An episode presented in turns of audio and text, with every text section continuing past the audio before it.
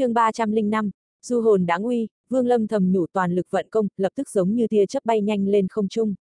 Không có còn dị lực hạn chế tốc độ khôi phục bình thường. Mặt đất sụp đổ nhanh hơn, trong nháy mắt thần thức Vương Lâm phát hiện phía ngoài chu vi trăm trượng là một mảnh hắc ám hư vô. Mảnh kia giống như một miệng lớn không ngừng cắn nuốt, hắn lập tức kinh sợ, phía ngoài vẫn liên tục sụp đổ, đã hơn cả trăm trượng, phía trước mặt cũng đạt tới 50 trượng. Vương Lâm không nói, bay thẳng chạy trốn hướng ra phía trước. Động phủ vẫn liên tục bị sụp xuống, 10 trượng, 20, 30 trượng.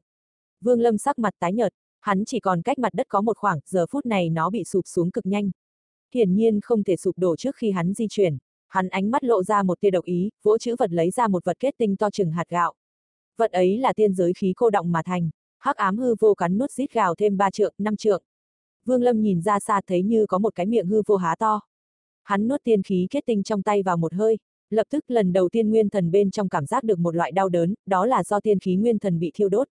Ở giờ khắc này, nguyên thần của Vương Lâm gần như sắp sửa sụp đổ. Trong cơ thể hắn truyền đến từng trận đau nhức đồng thời cũng có một tia sức mạnh như thể đại địa chống trời nảy sinh. Bốn phía hắc ám hư vô vẫn cắn nuốt liên tục một hai, ba trượng. Vương Lâm bay về phía trước, tiếng ầm ầm ù ù như thể một dòng chảy đang đuổi theo dưới chân. Trong một khắc mà hắc ám hư vô kia cắn nuốt tới, Vương Lâm liền xông ra ngoài. Tốc độ của hắn tăng nhanh hơn rất nhiều lần so với trước. Trong nháy mắt hắn vừa chạy ra khỏi mặt đất toàn bộ thiên giới toái phiến bị sụp đổ, gần như tuyệt đại bộ phận chỉ còn lại hắc ám và hư không. Dưới chân hắn là một mảnh tối đen, chỉ còn vài chỗ giống như cây thạch trụ chống đỡ thiên địa vẫn cố gắng đứng vững, nhưng cũng một vài trong số đó đang không ngừng thu nhỏ lại cuối cùng dần biến mất. Trên không trung khắp nơi đều là các khe nứt, nhưng Vương Lâm dĩ nhiên không cảm giác được hết thảy những thứ đó. Ý thức của hắn như đang lâm vào điên cuồng, tốc độ như sao băng, thậm chí có thể nói còn nhanh hơn cả sao băng, lao ra khỏi mặt đất hướng lên không trung, rầm rầm phóng đi. Ngày càng nhiều khe nứt toạc ra, liên tiếp tạo thành những lỗ hổng lớn giống như hắc sắc hư vô. Vương Lâm bay lên, giống như Phượng Hoàng đang vật lộn với ngọn lửa, bay lên càng ngày càng cao. Đúng lúc này, phía trước hắn có vết nứt liên tiếp cùng một chỗ, hình thành một mảnh hư vô. Vương Lâm lập tức vọt lên lẫn vào bên trong đám đen. Một khối khí lạnh lập tức vây lấy hắn kích thích vào não, khiến hắn kêu lên một tiếng. Hắn không nói hai lời, khống chế thân thể của chính mình lùi về phía sau. Đang không ngừng dẫy ruộng, một vết nứt bên trong lại tiếp tục lao ra. Một chút sáng suốt, hắn tránh được cái khe. Cuối cùng thì mảnh thiên địa nhỏ kia chính là tiên giới toái phiến cũng hoàn toàn bị sụp đổ. Trong một khắc đó, rốt cục hắn cũng xông ra ngoài, biến mất trên trong không trung. Bay cao thật cao một lúc, phía trước xa xa xuất hiện một vòng xoáy lớn. Nơi này đúng là nơi lúc trước hắn bước vào tiên giới toái phiến. Phía dưới vòng xoáy còn có một bình đài, có nhiều người đang há hốc mồm nhìn ngó về phía này. Hắn vừa đáp xuống, thân hình chợt lóe lên, sau đó, phun ra một mồm máu tươi, ngã xuống đất. Một lúc sau, hắn dồn chút sức lực còn lại, điểm tại mi tâm. Lập tức một đám du hồn bay ra. Trong hành trình ở ngoại vực chiến trường, Vương Lâm đã góp nhặt được hơn vạn du hồn, toàn bộ đều xuất hiện vườn quanh rít gào, hình thành một cơn lốc màu đen khiến mấy người trên bình đài khiếp sợ biến sắc mặt lùi về phía sau. Vương Lâm té trên mặt đất dẫy ruộng cố khoanh chân ngồi xuống từ trong túi chữ vật xuất ra mấy bình đan dược nuốt một hơi vào trong miệng, sau đó ngồi xuống thổ nạp. Trên bình đài dưới vòng xoáy lớn, hàng vạn du hồn phát ra âm thanh thảm thiết chúng cứ xoay tròn, ánh mắt âm trầm nhìn về phía mấy người đứng nơi bình đài. Những du hồn này chính là du hồn ở vực ngoại chiến trường. Lúc trước Vương Lâm thu nạp chúng cũng đã hao công tốn sức lắm, cuối cùng thông qua tịch diệt pháp tắc mới có thể xuất được chúng ra. Trên thực tế, lúc hắn ở vực ngoại chiến trường mấy năm thu hoạch vượt qua 10 vạn du hồn, chỉ có điều cuối cùng mang tới chỉ có một vạn này mà thôi. Những du hồn khác với ma đầu ở chỗ chúng mặc kệ tu vi đối phương như thế nào, chúng cũng ngang ngược không sợ cho dù có bị luyện hóa nó cũng không sợ. Trên một vạn du hồn liệu có thể khiến một hóa thần tu sĩ bỏ mạng hay không? Vương Lâm chưa thử nghiệm nên không biết. Dù sao nếu không phải trường hợp vạn bất đắc dĩ, hắn cũng không muốn hao tổn toàn bộ số du hồn mà mình đã rất vất vả để thu thập này.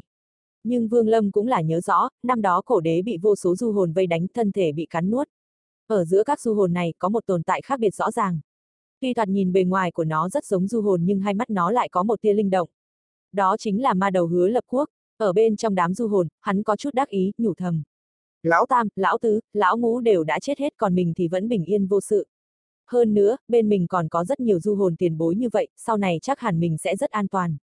Trên bình đài, mấy người vẫn nhìn bọn du hồn không chớp mắt. Trong đó có một người ánh mắt sáng ngời, ở trán có một dấu vết hình búa rìu lấp lánh. Người này là người trong cự ma tộc cùng đến từ Chu Thức Tinh như Vương Lâm. Hắn liếc mắt một cái liền nhận ra Vương Lâm, hai mắt hắn chợt lóe, trầm mặc không nói. Lúc này, bên cạnh còn có một người đàn ông trung niên mặc áo xám. Người này hai mắt âm trầm, chiếc mũi hơi cong, dáng vẻ âm trầm. Hắn liếc mắt nhìn Vương Lâm một cái, bước chân về phía trước. Người đàn ông của cự ma tộc liếc mắt nhìn Vương Lâm, không nói gì, nhưng trong ánh mắt hiện lên vẻ châm chọc. Tu vi người này ngay cả hóa thần cũng chưa đạt tới, chẳng qua chỉ là nguyên anh hậu kỳ, nếu muốn lấy mạng hóa thần tu sĩ, khác gì lấy trứng trọi đá. Gã áo xám cẩn thận đúng trên mặt đất, khoảng cách du hồn càng ngày càng gần. Hắn nâng tay phải lên, trong miệng lẩm bẩm, dần dần, một ngọn lửa màu đen thành hình trong tay. Ngọn lửa vừa hiện, lập tức bốn phía giấy lên một tầng sóng nhiệt. Hắn nhìn Vương Lâm, ánh mắt hiện lên một tia tham lam. Tay phải ném về phía trước, ngọn lửa lập tức bay đi. Đúng lúc này, bọn du hồn bay xoay quanh Vương Lâm lập tức tạm dừng lại, ánh mắt chăm chú nhìn người này. Gã áo xám lập tức lui ra phía sau vài bước, nhưng bọn du hồn đột nhiên phát ra tiếng rú chói tai, bỗng tản ra bốn phía, trong đó khoảng một phần ba đám du hồn đánh về phía hỏa cầu, còn lại hai phần ba tức là mấy ngàn du hồn lao thẳng về hướng gã áo xám, thanh thế này cực kỳ kinh người. Gã áo xám mặt biến sắc tay phải vung lên, lập tức phóng ra một thanh phi kiếm, dùng ngón tay điều khiển, phi kiếm quét ngang, hướng tới đám du hồn. Nhưng, bọn du hồn đều không phải là ma đầu, có sức chống cự nhất định đối với pháp thuật thần thông. Chỉ thấy kiếm quang kia quét ngang, một ít du hồn bên ngoài giảm tốc độ nhưng bọn du hồn phía trong vẫn ổ ạt lao ra chỉ nháy mắt áp sát gã áo xám, đánh tiếp. Trong đó có một ít du hồn chui vào người gã áo xám. Gã lập tức biến sắc cắn chót lưỡi, phun ra một ngụm tiên huyết. Máu tươi vừa ra, lập tức hóa thành một mảnh lửa, vây quanh bảo vệ hắn. Người này lập tức khoanh chân ngồi xuống, chán vãi mồ hôi, ngồi xuống thổ nạp nghĩ cách đẩy bọn du hồn trong cơ thể ra. Bên ngoài ngọn lửa bao quanh thân thể hắn. Rất nhiều bọn du hồn vẫn vây quanh ngọn lửa thay nhau bổ vào. Ngọn lửa quanh thân hắn bắt đầu lay động, có cảm giác có thể tắt bất cứ lúc nào. Về đám du hồn bị hỏa cầu tấn công tuy có một số bị tử vong nhưng số còn lại hung hãn tấn công, nên hỏa cầu chỉ tồn tại một lúc rồi tắt lịm khi còn cách chỗ Vương Lâm ngoài ba trượng.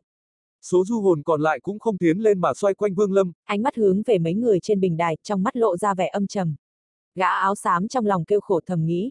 Sau này không nên mạo muội ra tay. Hắn tuy biết những tu sĩ có thể đi vào tiên giới đều có đại thần thông, là hạng nhân tài kiệt xuất ở các tu chân tinh. Nhưng không ngờ, rõ ràng đối phương đang bị trọng thương vậy mà vẫn khó đối phó đến thế. Đối phương mới chỉ phóng ra đám sinh vật kỳ dị này đã khiến cho hắn mệt mỏi ứng phó. Nếu tu vi của đối phương khôi phục lại, sợ là hôm nay mình phải chết ở nơi đây. Nhìn thấy ngọn lửa xung quanh có thể tắt bất cứ lúc nào, mà số du hồn rất đông, gã áo xám cắn răng một cái tay trái vừa lật trong tay có thêm một tiểu đỉnh. Mắt y lộ vẻ không cam lòng, đang muốn mở tiểu đỉnh để trở lại tu chân tinh tương ứng. Chỉ trong nháy mắt y sắp sửa mở tiểu đỉnh, bỗng nhiên ở giữa sự bảo hộ của đám du hồn, Vương Lâm mở hai mắt tay phải của hắn cách khoảng không một trào. Tiểu đỉnh trong tay nam tử áo xám lập tức bay ra khỏi tay hắn.